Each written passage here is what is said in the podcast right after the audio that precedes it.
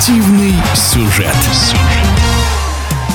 Завершился очередной сезон у велогонщиков-шоссейников. Впечатлениями о самых ярких гонках и персонах уходящего года поделился призер Олимпийских игр в Пекине, заслуженный мастер спорта Александр Колобнев.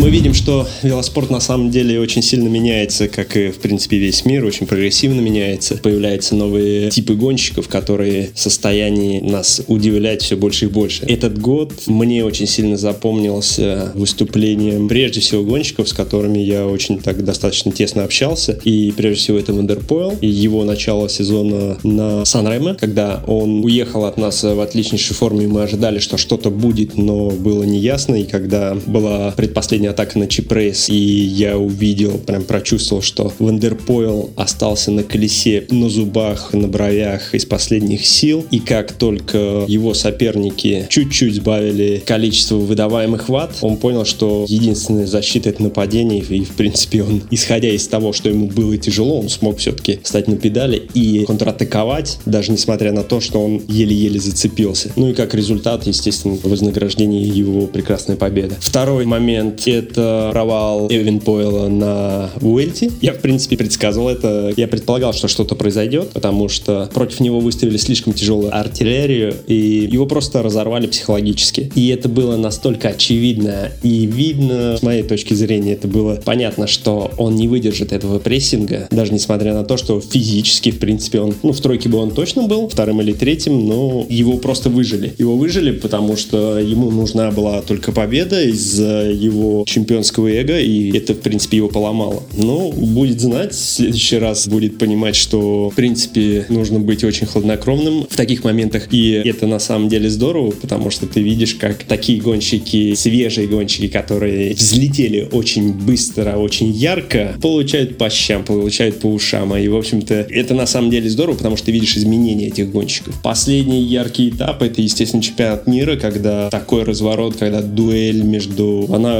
И Вандерпойлом, когда они друг за другом там смотрели, и понятно, что Вандерпойл является более сильной личностью и просто как гонщик с характером, который не пасет кого-то, а он атакует первый. И атакует достаточно агрессивно, даже очень часто идя в банк То, как он в очередной раз уехал, даже несмотря на то, что Ван за ним просто пас, сел к нему на колесо и не отпускал, но все равно Ван дер Пул смог оторваться там на какие-то жалкие там 10 10-15 секунд. Несмотря на такое падение, он очень быстро встал. Это говорит о том, что сейчас, допустим, велосипеды, они очень крепкие в плане солидов, да, то есть они из единой части сделаны все. Там тормоза не сдвинулись у него, ему не нужно было тормоза поправлять, колеса поправлять, переключатель поправлять. То есть при таких падениях обычно ты потом стоишь, выправляешь, не знаю, руль там тебе нужно поправить. А сейчас, когда ты упал, если ты собранный, если ты сконцентрированный, а Ван дер Пул смог сохранить такой такую концентрацию на протяжении всей гонки больше 200 километров, то честь ему и хвала. То есть это супер уникальный гонщик, который, я надеюсь, еще что пару лет порадует нас подобными результатами. Это, конечно, было очень эмоционально видеть. Я думаю, что очень многие получили огромные эмоции в тот день.